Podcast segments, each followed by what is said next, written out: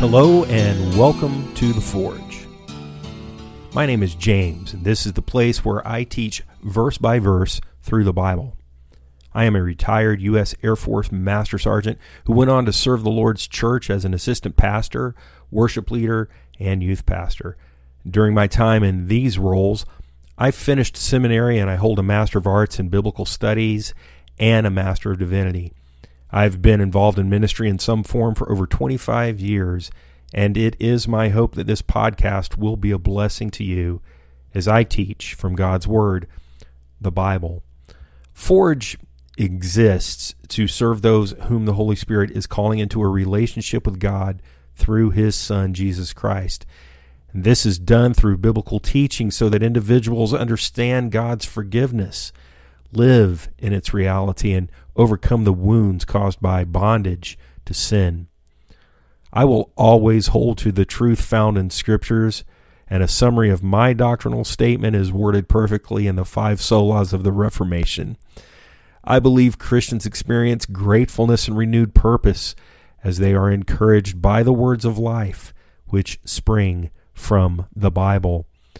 I pray that this podcast plays a role in God's ongoing work in your life. Don't forget to look in the show notes for links to the podcast website where you can leave a donation or leave a voice message with questions. I will be collecting questions for a future Q&A podcast. Also, please leave a review on whatever platform you are using. That and telling others about this podcast are the two biggest things you can do for me.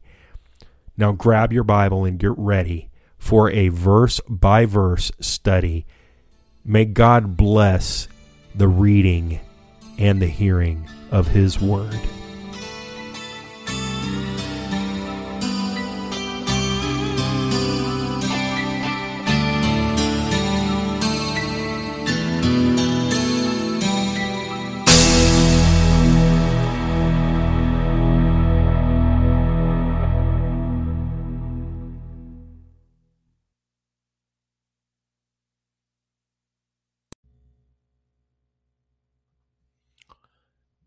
Hello again, and welcome to the next exciting episode of The Forge.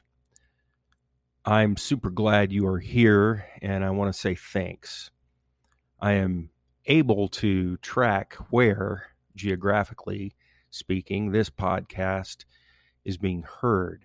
I don't know if I've ever shared that with you. In fact, I'm pretty sure I have not.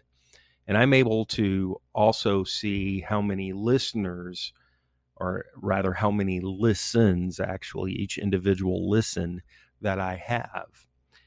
And I have had listens in India, the UK, Australia, Germany, and South Africa, as well as the US. I have a small audience, to be sure. I'm not under any delusion here that I'm setting the world on fire, but I am positive that God has those he wants listening to the Forge podcast. And it is my hope that this podcast is a blessing and an encouragement to God's people, no matter where you are on His planet Earth. So, with that small introduction out of the way, let's begin reading at Genesis chapter 28 Genesis chapter 28, the word of God. Then Isaac called Jacob and blessed him and charged him and said to him, You shall not take a wife from the daughters of Canaan. Arise, go to Padan Aram, to the house of Bethuel, your mother's father, and take yourself a wife from there of the daughters of Laban your mother's brother. May God Almighty bless you and make you fruitful and multiply you, that you may be an assembly of peoples and give you the blessing of Abraham to you and your descendants with you, that you may inherit the land in which you are a stranger, which God gave to Abraham. So Isaac sent Jacob away and he went to Padan Aram to Laban, the son of Bethuel, the Syrian, the brother of Rebekah, the mother of Jacob and Esau. Esau saw that Isaac had blessed Jacob and sent him away to Padan Aram to take himself a wife from there, and that he blessed him and gave him a charge, saying, You shall not take a wife from the daughters of Canaan. And that Jacob had obeyed his father and his mother and had gone to Padan Aram. Also, Esau saw that the daughters of Canaan did not please his father Isaac. So Esau went to Ishmael and took Mahalath, the daughter of Ishmael, Abraham's son, the sister of Nebajoth, to be his wife, in addition to the wives he had. Now Jacob went out from Beersheba and went toward Haran. So he came to a certain place and stayed there all night because the sun had set. And he took one of the stones of that place and put it at his head, and he laid down in that place to sleep. Then he dreamed, and behold, a ladder was set up on the earth, and its top reached into heaven. And there the angels of God were ascending and descending on it. And behold, the Lord stood above it and said, I am the Lord God of Abraham, your father and the God of Isaac, the land on which you lie, I will give to you and your descendants. Also, your descendants shall be as the dust of the earth. You shall be spread abroad to the west and the east, to the north and the south, and in you and in your seed all the families of the earth shall be blessed.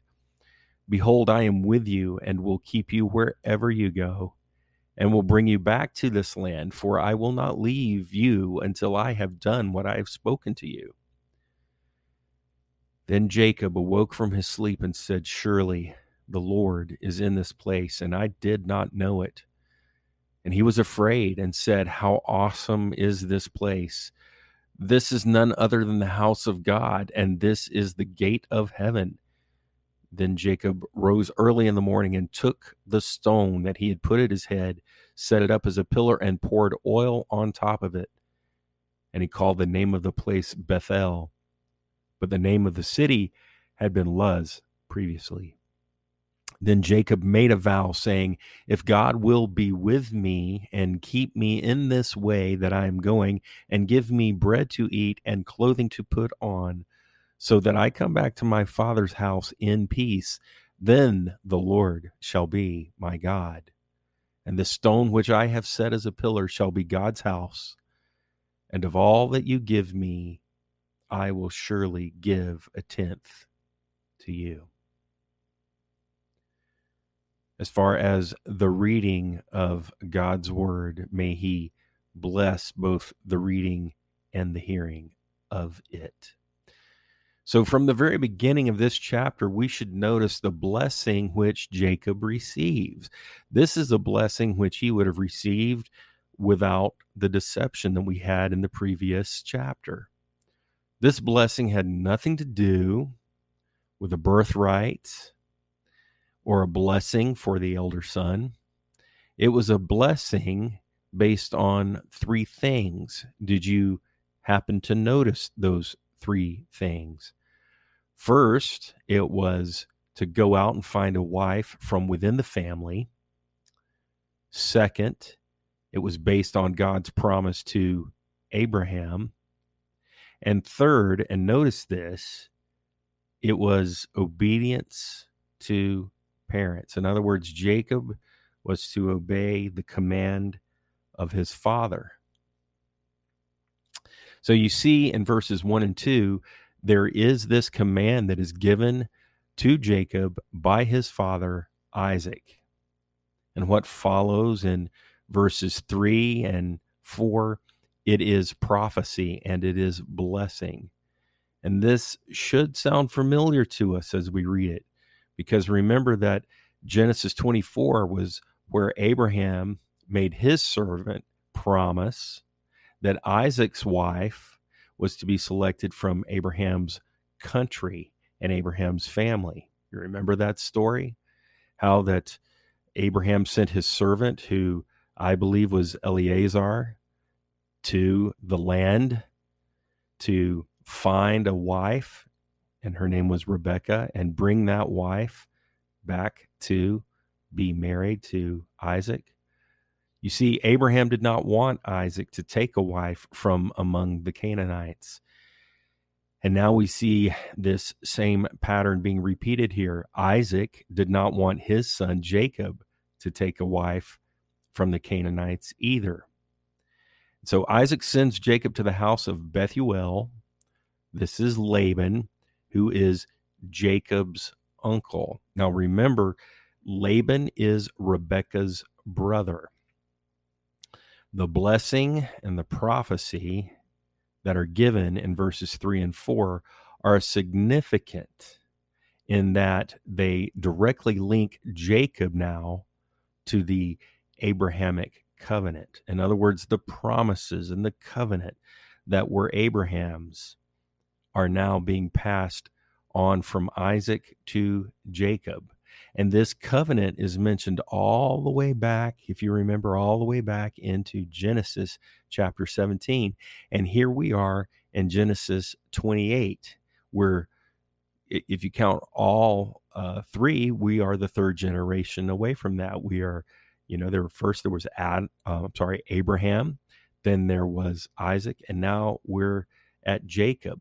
You know, like I said, we started in Genesis 17 with this promise. Now here we are in Genesis 28. Why is this significant? Well, it's significant because it shows that God fulfills his promises when he has destined it to be so, and not one moment before. he's not early and he's not late. He is right on time. So we should also note here that Rebecca had promised her son Jacob that any curse which was to come upon him for being deceitful when they were deceiving Isaac, that any curse that was coming his way would be upon her. Yet here we find that it is Jacob who is being sent away, not Rebecca, his mother, but Jacob is being sent away. It's Jacob who is known as a deceiver, not Rebecca. So I tell you, anybody who thinks that the Bible is boring or it's, uh, you know, whatever, it's kind of old fashioned, it doesn't have anything current or normal in it, uh, they simply have not read the Bible because we've got plots, we've got deception, we have banishment, we have multiple wives going on, we've got favoritism within the family, and much, much, much more. And again, I would remind you that God uses these people for his purposes. And it's interesting and it's powerful and it's encouraging, really, to find that their faults and their failures are written in God's word. And God's word will never pass away and their actions are recorded here for all time. And dare I say, even into eternity future. So I want to bring that to your attention because you might think, well, I'm a failure. My life is a mess. I've got my faults. I'm not perfect. I'm not holy. I'm not righteous. There's no way that I could be used by God. Well, I would encourage you read about the people who are recorded in Scripture. And what you find is you find humans, you find people with sin in their heart, mind, in their life. You find all of these things we just mentioned. And yet, God used them. In spite of these things, we find that God is a merciful God he is a God of grace. Certainly, He is a God of wrath. He is a God of rules and law that must be complied with. Our God is indeed a jealous God. But when we fall, when we make mistakes, what is God looking for? A broken and contrite heart. Someone who would come to Him and say, Lord, I'm broken. I blew it again. I messed up. I need your forgiveness. I need your help. I cannot do what you have called me to do without you. I need the empowerment that comes with the Holy Spirit. So I want to make one last comment here about verse 4. Um, I use the New King James Version for teaching and for preaching. There's lots of reasons for that. Maybe at some future podcast, I'll get into why I have been drawn to the New King James Version. But occasionally, I'll use another translation to help me clarify the meaning of words. And we must remember, friends, that the Old Testament was written in Hebrew. It was not written in English, Victorian English, or modern English. And so when you're reading the Bible, you are reading a translation of an original language. So there's a version called the English Standard Version, the ESV, and it translates verse 4 May he give the blessing of Abraham to you and to your offspring with you, that you may take possession of the land of your sojournings that God gave to Abraham. Now, the phrase here in the ESV, take possession, is the same phrase in the New King James Version, which is translated, you may inherit. You may inherit. So there is a verb here in Hebrew which is declined as what we call Qal infinitive. So what does that mean? Well, it means that in this particular context that the land which is an inheritance which was promised to Abraham is going to go down through Isaac and to Jacob that this inheritance must be taken by force. So, there where it says you may inherit, you could actually translate that another way to say take possession, or even stronger, to take possession of the land which is your inheritance by force. So, the whole idea here in the blessing and in the prophecy is that indeed Jacob is a partaker in the Abrahamic covenant, but that the land of the covenant will be at some future time taken by force. So, how does that impact the rest of our story? How does that impact what we've read already in the past? Well, if you go back to Genesis chapter 15, let's remember Genesis chapter 15. And in verse 16, it says, But in the fourth generation, they shall return here, for the iniquity of the Amorites is not yet complete. And so, in case you don't remember, in this particular part of our narrative, God was telling Abraham what Abraham's descendants would be doing in the future. And God gives a reason that it's not going to happen right now. What does he say? He states, the iniquity of the Amorites is not yet complete. And that word iniquity used to concern me because I really and truly I didn't understand what it meant. And what we have there with the word iniquity, it certainly is sin against God, but there's a meaning there with that word of lawlessness.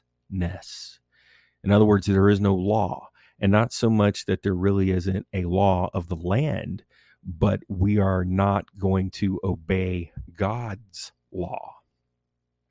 So God is saying that at some point in the future, a future from the time that he is speaking with Abraham, that the Amorites' lawlessness, their sin before God, will reach a point of completeness. Now, if we take a glance ahead, and we haven't read this part yet, and maybe someday we will get there, it is my goal that we will get there.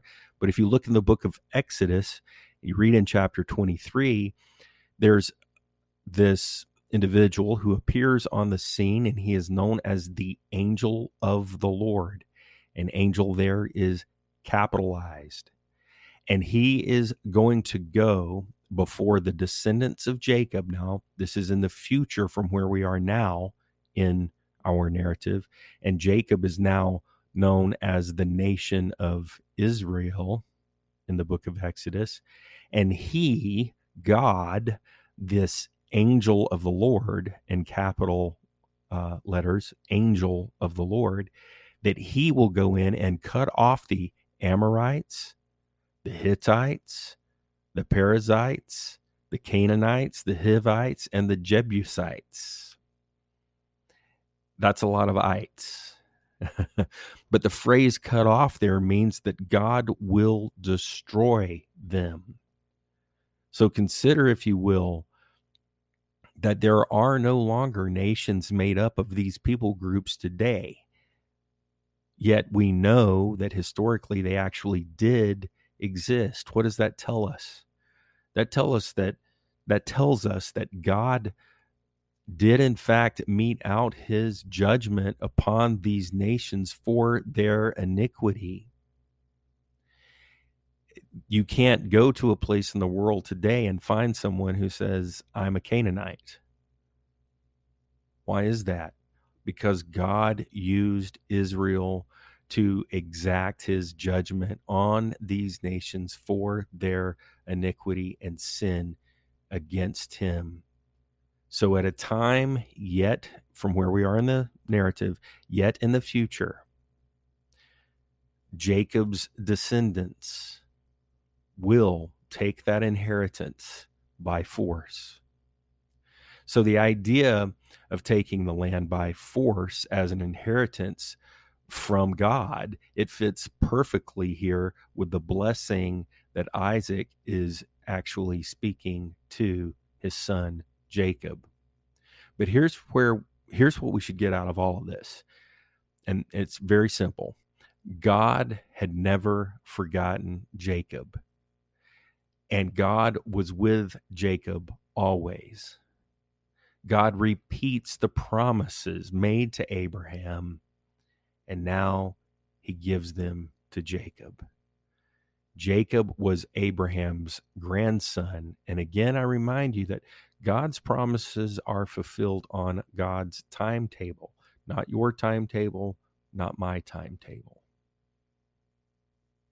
And so in verse 6 through 9, if you want to go back and take a look at that, verses 6 through 9, we read here that Esau notices the blessing which came to Jacob from their father.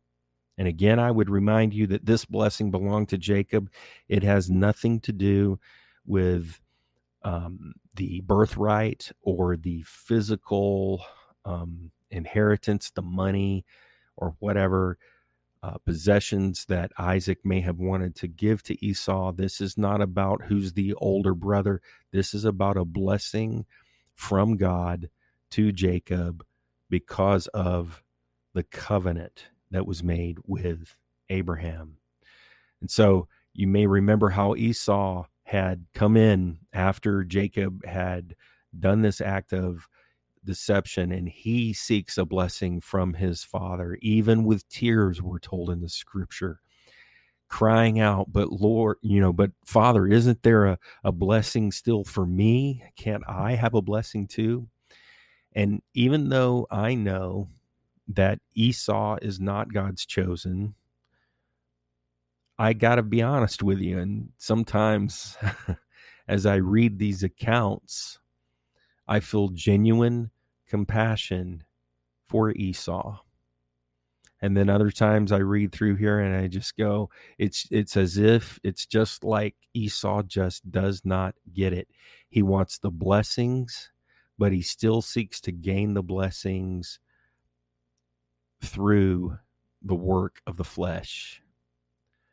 So here we see in an act of really rivalry with his brother, coupled with his desire for his father's approval, he takes another wife from among his relatives.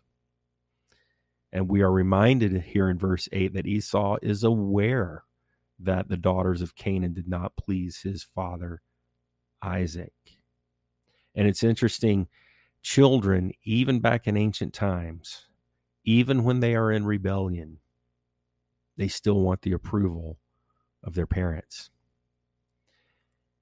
And so it is often with human beings in a spiritual sense, even in rebellion against God, they want the blessings of God. And it simply is not how it works. So Esau goes to Ishmael and takes Mahalath as a wife.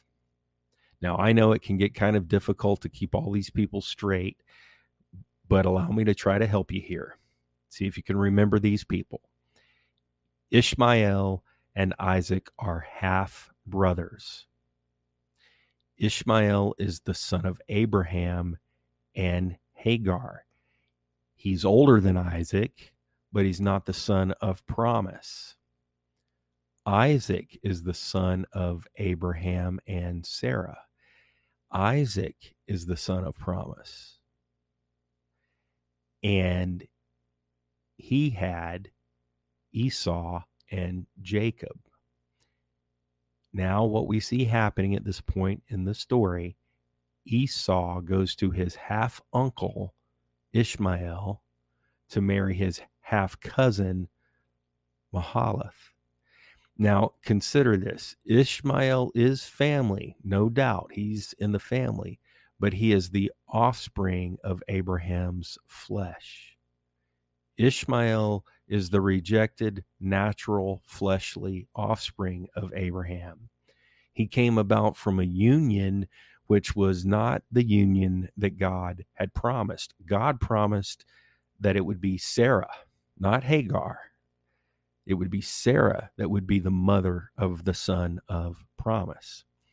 So Esau, having already followed his fleshly desires, you may remember all the way back when he sold his birthright for some supper.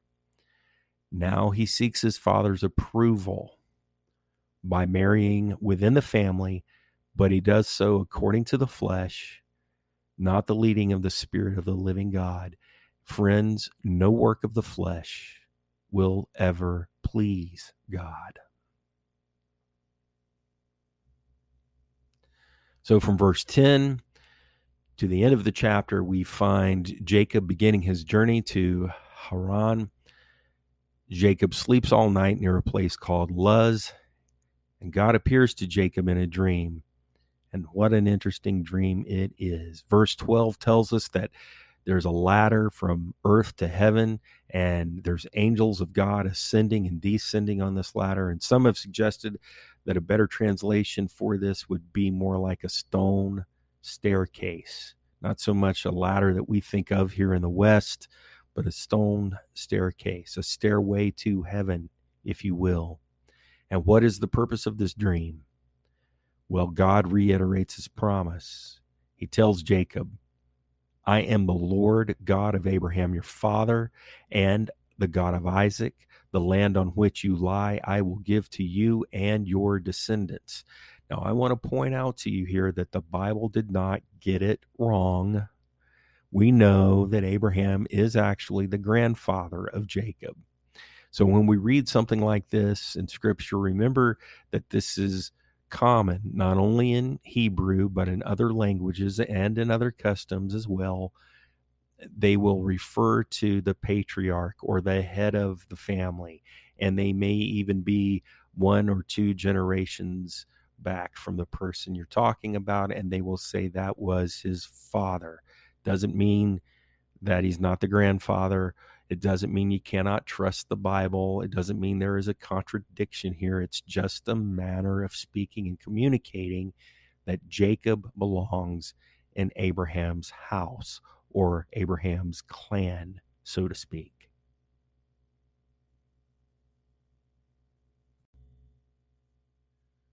I cannot help but think of the Tower of Babel at this point. And you may remember that tower from Genesis chapter 11. Again, we see as we look at that Tower of Babel, man's attempt to reach into the heavens by means of work, the flesh, false worship, and a false religious system, attempting to do what only God can do. You see, there's only one who can bridge the gap between heaven and earth. That one is Jesus Christ, the God man. He's the one who reunites heaven and earth. He is the one who builds the stairway to heaven, if you will. John 151 says, Most assuredly I say to you, hereafter you shall see heaven open and the angels of God ascending and descending upon the Son of Man. It is only through Christ. He is the hmm. only mediator between God and men that we have access to the Father. He is the only one. First Timothy 2 5 says, For there is one God and one mediator between God and men, the man Christ Jesus. And speaking of Jesus, in Ephesians 2:18, the Bible says, "For through him we both have access by one spirit to the Father." At this point, I want to call your attention to something that I found while reading the handbook on Genesis. There is an alternative alternative uh, meaning for the phrase "the Lord stood above it" when describing the dream of Jacob's ladder. The handbook suggests, and I quote from the handbook, it says, some translators feel that it is necessary to emphasize for their readers that this appearance of the Lord is still within Jacob's dream. The Lord appeared in the dream and stood close to him, or in that dream, Jacob saw the Lord standing there. And I bring this out because we see Jacob's reaction in verse 16. Jacob says, Surely the Lord is in this place. And that implies that the Lord God of Abraham and Isaac came down that staircase because Jacob doesn't say he's still at the top of the staircase. He's still up there in heaven. But it says, surely the Lord is in this place. He's not just over the staircase looking down from heaven, but he has actually come to stand beside Jacob. I want you to think about that. Think about that. God is not distant from you, standing at the top of the staircase somewhere off in heaven, an angry old man waiting to crush you and to destroy you. No, he has come down. The eternal Son human flesh. He has come down to stand beside Jacob. He has come down to stand beside his people. So, as we come to the end of this chapter, we find Jacob calling the place Bethel or Beth El.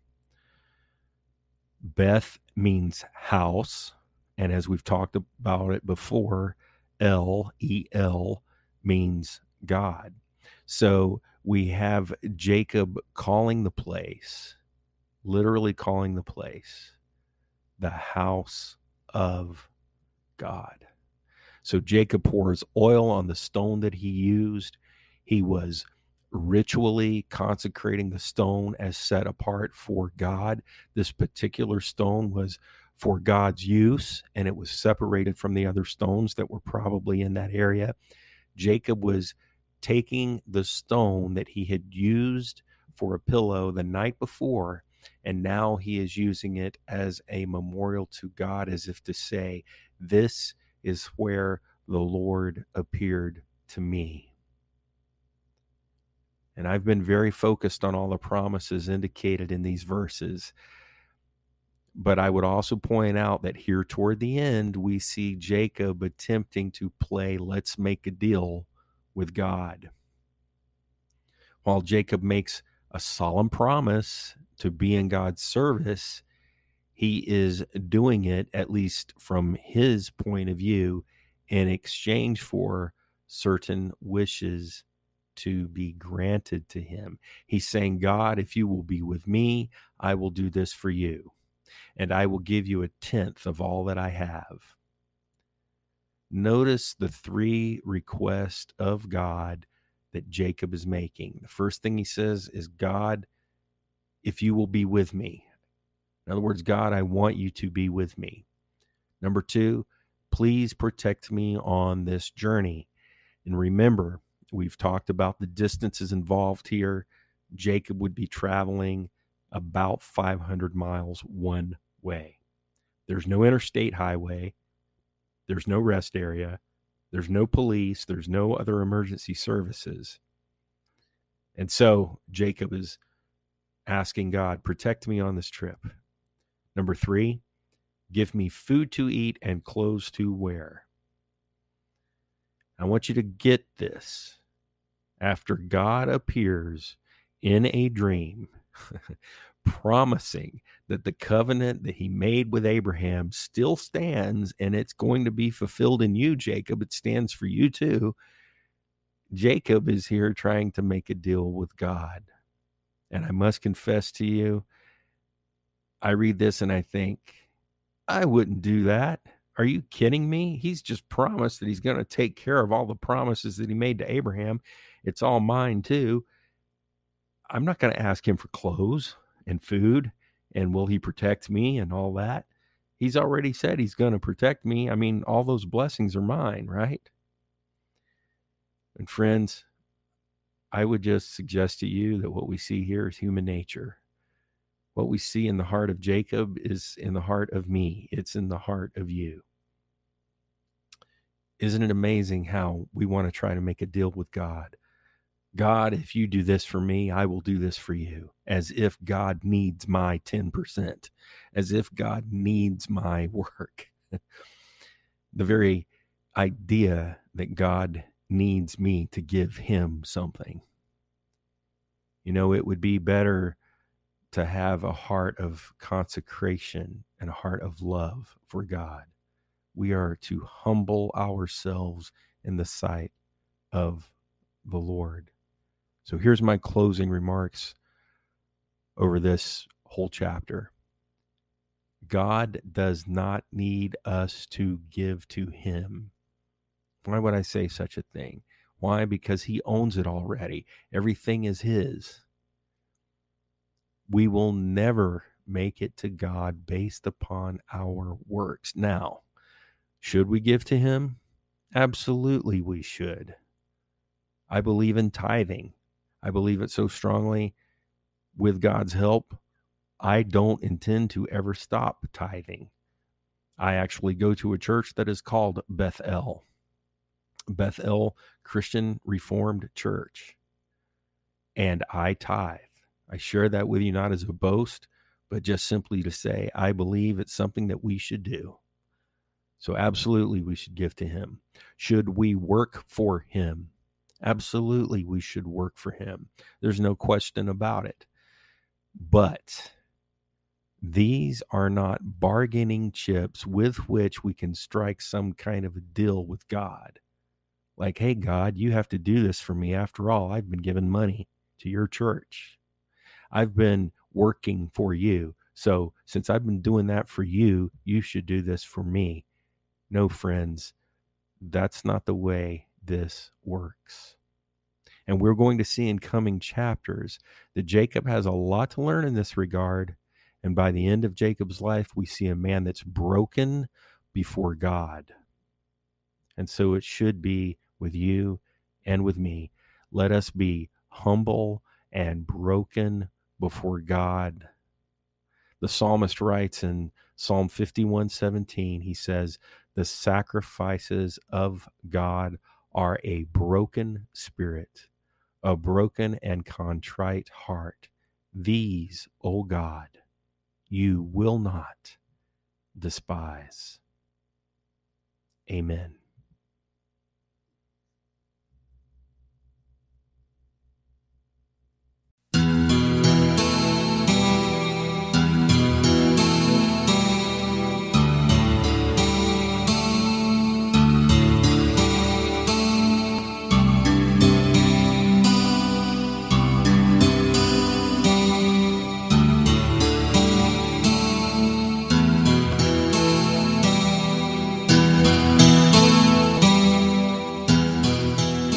Thank you again for listening to the Forge podcast. And don't forget to leave a review with comments. Let me hear from you. Leave a voice message through the link. I hope and pray that you find ways to apply the truths of God's Word in daily living. Remember, dear Christian, you are forgiven. It is by grace that you've been saved through faith. May you grow in Christ in the study of the Bible and truly overcome wounds that were caused by sinful choices and actions of the past. I also pray that you are always reforming, seeking to glorify God in all that you say and do. Remember to be grateful to God for what He is working out not only in you, but in all His creation as well. And lastly, be encouraged encouraged to serve God and others as you grow in Him.